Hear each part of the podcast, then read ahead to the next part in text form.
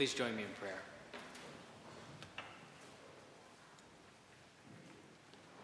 Lord, it is true that we need you every hour. There is no hour of the day where we can get along without you.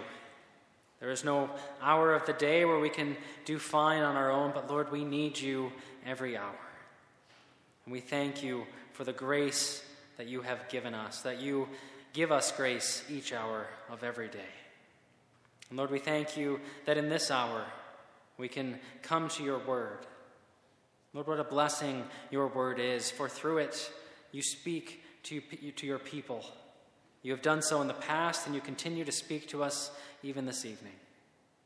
And so we pray that your Spirit would open our hearts and our minds that we might hear what you have set before us.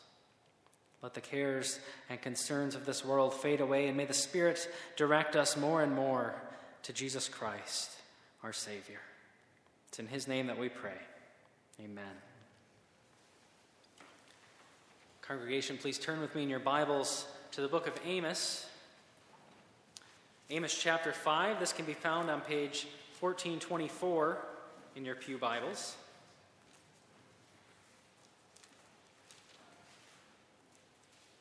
We'll be reading the first 17 verses of Amos chapter 5.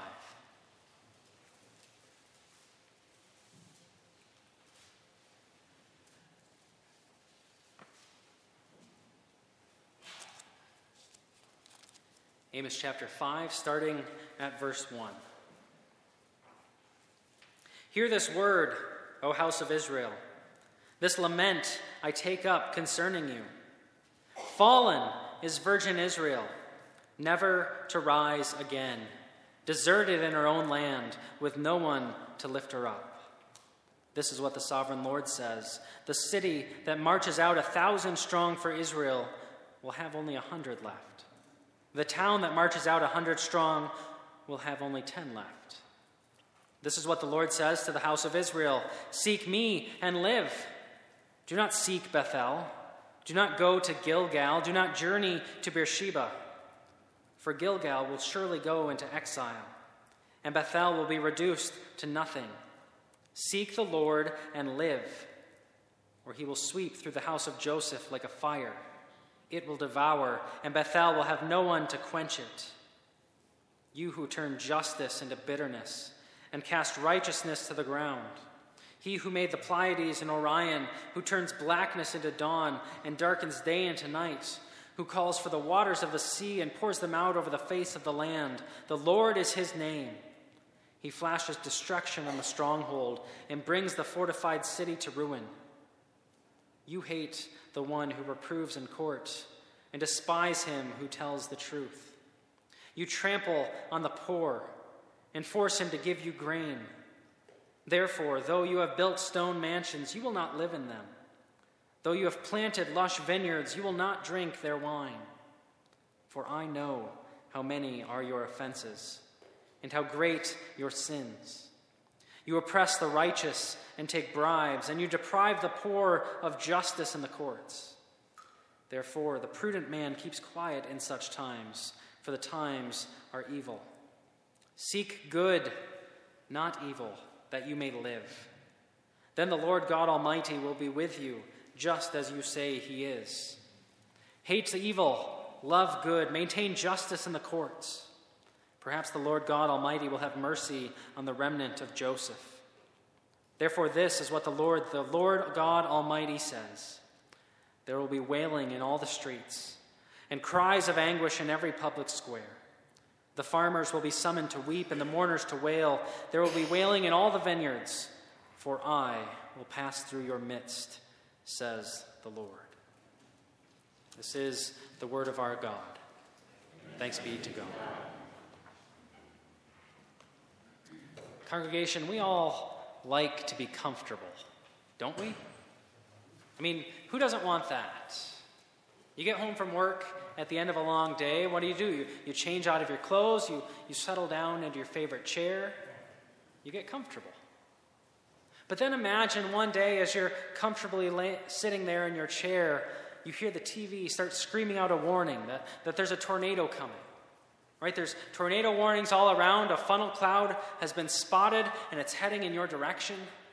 You hear the sirens going in the distance. You hear the wind slapping branches up against your windows.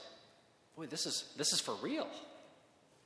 And in that moment, what do you do? What do you do in that moment? You're no longer comfortable, are you? No, you, you are up out of that chair. You are running for a storm shelter. Right? You leave the cushy comfort of that chair behind and you find comfort in the four strong cement walls of your basement. You see, we all like to be comfortable, but it's important to take comfort in the right things. And in our text this evening, we, we find a people who have taken comfort in the wrong things. We find a people who have grown comfortable in their sin, who have settled down into a cushy chair with armrests of idolatry and injustice. They're comfortable in their sin, and, and God has been pointing out their sin. And He has been promising judgment for the last three chapters in Amos 2, in Amos 3, and in Amos 4, but these people have not paid attention. They've remained content in what they're doing, they're comfortable. And so, in our passage, when we get to our passage, Amos gives these people the warning that they need. He proclaims a very serious and simple message that God calls the comfortable to repent. This is the theme of Amos 5, 1 through 17, and it's what we'll be focusing on this evening. God calls the comfortable to repent. And this repentance really requires three things, which will be our three points this evening. First, repentance requires acknowledging the coming judgment. Second, repentance requires turning from sin. And third, repentance requires turning to the Lord. So, acknowledging the coming judgment, turning from sin, and turning to the Lord. So, first, acknowledging the coming judgment. Because if you're going to get out of the way of a tornado, you first of all need to acknowledge that it's coming. Right? And likewise, if Israel was going to be saved from God's coming wrath, they had to acknowledge that it was coming. But until Amos's warning, they were blind to it. Their, their blinders were up, and they were so they were blind to it because they were so comfortable. This was difficult for Amos's audience to believe because when they looked around at how things were going in their lives, everything looked great. Amos the prophet, he prophesied during the reign of Jeroboam II in Israel. And during the reign of this king, life in Israel was flourishing. Under him, the, the nation expanded its boundaries to their greatest extent since the time of Solomon. And this expansion, this, this greater territory, led to more control over the various trade routes that went through their country. And so they had a lot of wealth coming in and out of their country. There was a lot of wealth flowing in. And, and when a nation has an abundance of wealth, when they don't need to scrounge around for their meals, when they don't need to fight each other over scraps, then life is good, at least from a material standpoint. And when life is good, when life is comfortable, then the temptation arises to only look at life from a material standpoint. Right? The, the physical world becomes the only care and concern. And this was the case with Israel. They were blinded to their true condition, they were lulled into complacency by their satiated state. It's like on Thanksgiving when you eat that delicious feast set before you. You, you have all of this food and all of your physical needs are met. And then what do you do? You just sink back into the couch because you're good. Life, is good. You're satisfied. You're satiated. That's what Israel was like. They were like they were in that Thanksgiving coma. They, they had all of their needs met. And if Israel had all of their needs met, how much more do we? I mean, if, if Israel, this ancient agrarian society, if they were comfortable in what they had, how much more are we? I mean, we live in a time where things are going extremely well for us when we have such comfortable lives, don't we?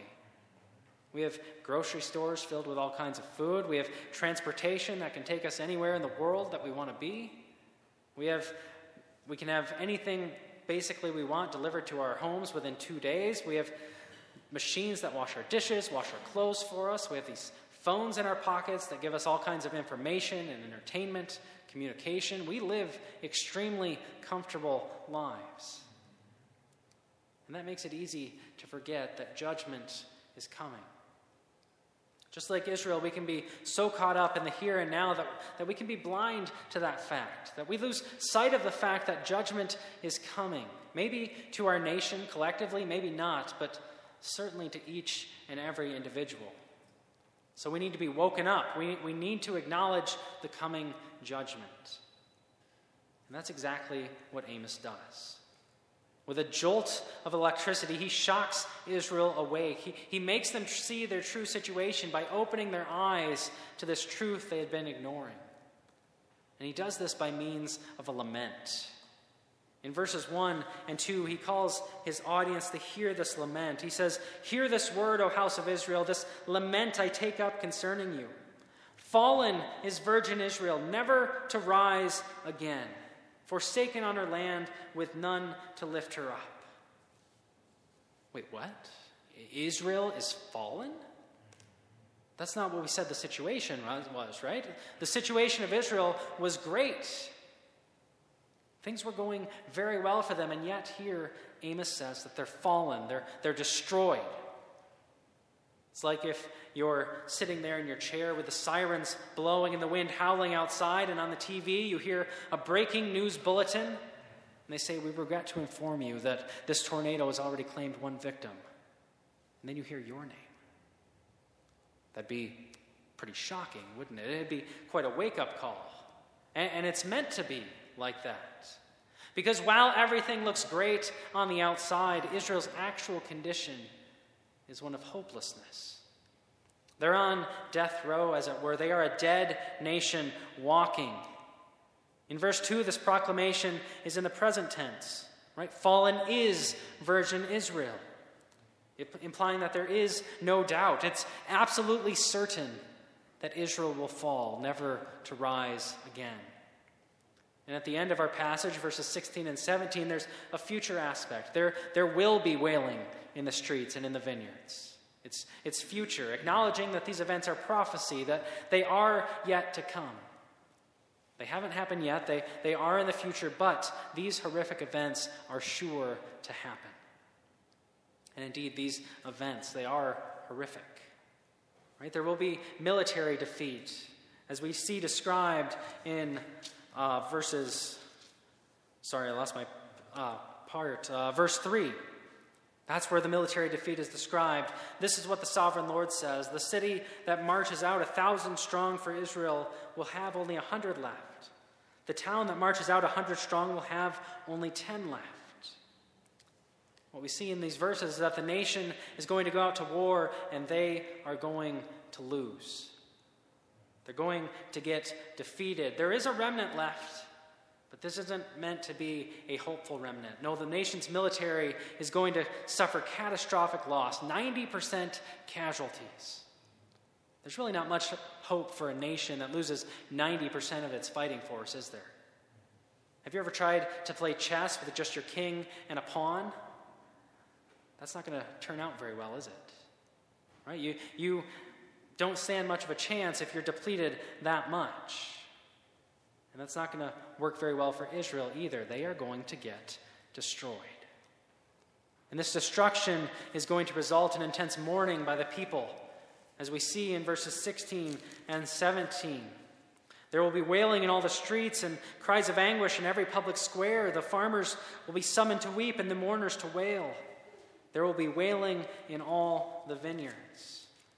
The good times that Israel is enjoying right now, they're going to be turned to bad times. And this nation is going to be weeping everywhere in the streets, in the, in the squares, even in the vineyards. Those places symbolic of much joy.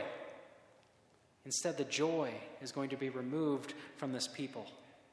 It's going to be replaced by grief and distress and anguish. But what's going to cause this drastic transformation? Why will Israel be filled with mourning instead of their present comfortable contentment? What's going to happen? Well, the last half of verse 17 cues us in. It says this For I will pass through you, says the Lord. This mourning is going to come. This weeping is going to come because of the judgment brought by the presence of the Lord. In previous times in redemptive history, God's favor was on his people. When that was the case, what did he do? He passed over them. Right? We remember Passover. God passed over the houses of his people. That's what happened in Exodus. At, at the Passover, God's judgment passed his people over. But now God's judgment is going to pass through his people. The defeat, the wailing, it's all a horrific picture of the reality of the wrath of God against the sin of the comfortable. But to see a clearer picture of this wrath of God poured out against sin, we, we need to look to the New Testament, don't we? For there we see Jesus Christ on the cross. He endured the wrath of God for the sin of man. He took our sin upon himself, and God poured out on his Son his wrath, his, his judgment against sin. And the good news of the gospel is that if we put our faith in Christ, he has taken that judgment for us. So if that's the case, you don't need to face it anymore. It has been dealt with. Your eternal salvation is not in doubt. But that doesn't remove the fact that we still need to please the Lord with our lives. For as 2 Corinthians 5:10 says, you must all we must all appear before the judgment seat of Christ, so that each one may receive what is due for what he has done in the body, whether good or evil. That's the case if we are in Christ. Our, we don't need to face this wrath, but we still face judgment for what we've done. Christ has taken care of that. But if you aren't in Christ, if you are not a follower of Jesus, then, friend, this picture of God's wrath, the destruction, the weeping, all this terribleness that was promised to Israel, then it's promised to you as well. Are we awake yet? Judgment is coming, and we need to acknowledge that fact. But repentance isn't, isn't simply characterized by acknowledging something, by, by knowing something. The comfortable are not called to simply know that the coming judgment and leave it at that. No, and you can't just see that tornado coming and stay in that comfy chair, can you? No, repentance, it involves action. And that's our second point this evening. Repentance requires turning from sin. Israel in this passage that they were called specifically to turn from two sins. First sin in relation to God, second in relation to man. The first sin is idolatry, second sin is injustice. Let's look at that first sin first. We see the call to repent of idolatry in verses 4 and 5. It says, This is what the Lord says to the house of Israel Seek me and live. Do not seek Bethel. Do not go to Gilgal. Do not journey to Beersheba. For Gilgal will surely go into exile, and Bethel will be reduced to nothing. What do these three places mean? Beersheba and Gilgal and Bethel. What is Amos talking about here? Well, these three places each had shrines that Israel had been visiting to aid their worship of God. Israel was going to these three places to worship instead of to the Jerusalem temple. And they were doing that because each of these three places had roots in the history of Israel. And we can see that uh, on the pages of Scripture. First, Beersheba was visited by Abraham, Isaac, and Jacob, each one of them. And while they were there at Beersheba, each one was assured of God's presence. When he's there, Abraham is told by Abimelech, God will be with you. And then later on, God himself tells Isaac and Jacob, I will be with you. Again and again, Beersheba is the place in Scripture where God promises his presence to his people. I will be with you. I will be with you. So that's Beersheba. Next, Gilgal. Gilgal reminds them of God's provision. At the beginning of Joshua, you remember the people of uh, Israel crossed the Jordan River to begin the conquest of Canaan. And what did they do? They took stones from the river and they piled them up there at, the, at that place. They built a monument, and that place was Gilgal. They built that monument there to remind them of God's provision. And finally, Bethel was that place that reminded them of God's presence. You remember Jacob's dream in Genesis 28 with that ladder going up to heaven and God promising many blessings, blessings to Jacob there? It was at Bethel that God's presence was with Jacob, and that's why he named it that. Bethel in the Hebrew literally means house of God. Beth, house, El, God, Bethel, house of God. When an Israelite thought of Bethel, they thought of God.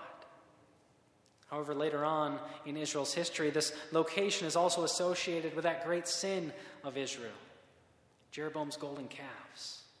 Where did he put them? He put them at Dan and Bethel. And so the nation of Israel, they were, they were seeking God's presence there instead of at the temple in Jerusalem. It was, it was a way to hold on to their heritage without falling back under Judah's reign. And so, with these historical ties that we see with these three cities, it, it helps us see why these places were so attractive to the people of Israel. Right? They were seeking God at these sites which had been so significant in their past. However, in their worship, they were really just seeking the sites themselves. They weren't seeking the God whose presence was promised there, whose provision was remembered there. No, they were engaging in idolatry because they had forgotten that worship was to be about God. They lost sight of the object of their worship, of their worship while they worshiped in a way that was comfortable to them. But we know better, don't we? I mean, we, we see these Israelites and we know better. We, we come to Jesus Christ in our, for our salvation. We trust in Him. We know that He is the way, the truth, and the life, that no one can come to the Father except through Him. We might think that we know better, but we're, really we're tempted to do the same thing. We can get so caught up in other things, so focused on making worship comfortable for ourselves that we can forget the one whom we're worshiping. We, can, we too can get so caught up in our history, in our history as Reformed Christians, going back to Luther and Calvin and Heidelberg and Dort. We can get so caught up in that history that we lose sight of the Lord. And we can get so caught up in our history as members of First CRC, going back family generations, that we lose sight of the Lord. We can get distracted by our history. We can also get distracted by the place that we worship. We've got a beautiful church building here. It's gorgeous. But if that detracts from our worship, and if our history detracts from our worship, if we lose sight of the Lord, then we're really engaging in idolatry as well. And so, if we place these things above the Lord, if we do this, we, we need to turn from that sin, just as Israel was called to turn from their idolatry. But idolatry wasn't the only sin that was Israel was committing. They, they were not only sinning vertically, right, in the relationship with God, they were also sinning horizontally. They were sinning against the people around them. Israel was, their sin particularly was injustice. We see this in verses 7, in verse 7, as well as verses 10 through 13. And these verses display Israel's sin, particularly in relation to the poor among them. In this prosperous time, remember things are going great in this time. At, the, at that time, Israel was making themselves comfortable. They were building up their own wealth and security, but they were doing so at the expense of the poor instead of caring for the poor like they were supposed to do. Because Israel, as a nation, they were commanded by God to care for the poor. At the very formation of the nation, God gave Israel laws by which they were to live as the covenant people. And, and repeated throughout these laws, all over the place, was a theme of concern for the poor. Just one example Exodus 23, verse 6. You shall not pervert the justice due to your poor in his lawsuit. Note the concern there of God, both for justice and for the poor. These, these concerns of God, they were supposed to concern his people too. Yet here in Amos 5, we see that Israel has forgotten these commands of the Lord. They've instead sought material gain by taking advantage of the poor. Verse 11, we, we see that exploitation. Verse 11 says, You trample on the poor and force him to give you grain. Right, we see that exploitation. The poor is made to pay taxes to the rich at harvest time financing the lavish lifestyles of the rich while the poor just get lower and lower and lower. Because of this sin of injustice, we see again a call to judgment in verse 11. The rich are told that they're not going to dwell in the houses that they've built, and they're not going to drink from the vineyards, vineyards that they've planted. This phrase might sound familiar because it's a haunting reminder of when Israel themselves went into this land. In Deuteronomy 6:11, Moses tells the people that in bringing them into the promised land, God was going to give them houses that they didn't build. God was going to give them vineyards that they didn't plant. The people of Canaan, they were removed from the land because of their sin, and now, generations later, we see Israel very much in danger of being removed in the same way because of this sin of injustice. Now, it's important to note that Israel didn't only practice injustice, they also despised justice itself. Verse 7 shows this attitude. It says, You who turn justice into bitterness and cast righteousness to the ground. They don't value justice, they don't value righteousness. What do they do? They, they throw it on the ground. They want nothing to do with it, they don't value it at all. This characteristic is described further in verse 10, which reads You hate the one who reproves in court and despise him who tells the truth. They hate the one who reproves in court. They, they despise the one who tells the truth. They, they prefer lies over truth if it helps them out. They, they despise justice. That, that's what their heart was showing. They despise it. Verse 12 goes on to say that they afflicted the righteous, they, they took bribes, and they denied justice to the needy. These people of Israel, they were so focused on their own comfort that they didn't give two hoots for the poor people around them. They didn't care about anyone else. In both their motives and their deeds, Israel was a people characterized by injustice. So I think it's important for us to ask what do we see when we stand before the mirror? Right? We know what we're supposed to see. Right? We, we were created in the image of a God who is just. And so we were created to seek justice. We were meant to care for each other. And you can still see this desire for justice in our world today with, with such a concern for social justice, even among people who know nothing about the Bible. Right? We all have a desire for justice, it, it's built into us. And yet, because of the fall, that desire is often twisted and perverted. Just like Israel, we're, we're, we can be so focused on justice for ourselves that we forget about justice for our neighbor. We can be more focused on making our own lives comfortable than on treating our neighbor fairly. But as Christians, is, is that how we're supposed to be? As followers of Jesus, are we supposed to be more concerned with our own comfort or with the needs of those around us? We know the Sunday school answer. Luke 10, the Good Samaritan, it shows that concern that we're supposed to have for our neighbor. But we should ask ourselves what does this justice for our neighbor actually look like in real life? Well, this means getting out of the comfort of our own lives. It means getting involved with other people, taking the time out of our schedule to help those who are needy means checking in with the elderly widow next door or the single mother at work to see if we can help them. It means giving generously to charities that are concerned with the welfare of the poor. It means giving generously to the benevolence fund of this church. It means getting out of our comfort zone. We can't ignore the coworker who abuses the time clock. We, we can't ignore the landlord down the street who charges exorbitant prices to those who can least afford it. We can't ignore the downtrodden and the oppressed in our land just because they run in different circles than we do, or speak a different language than, language than we do, or look a little differently than we do. We can't cover our eyes and plug our ears when we hear about the horrible treatment of the unborn, or of the immigrant, or of anyone else. We can't afford to be comfortable and complacent.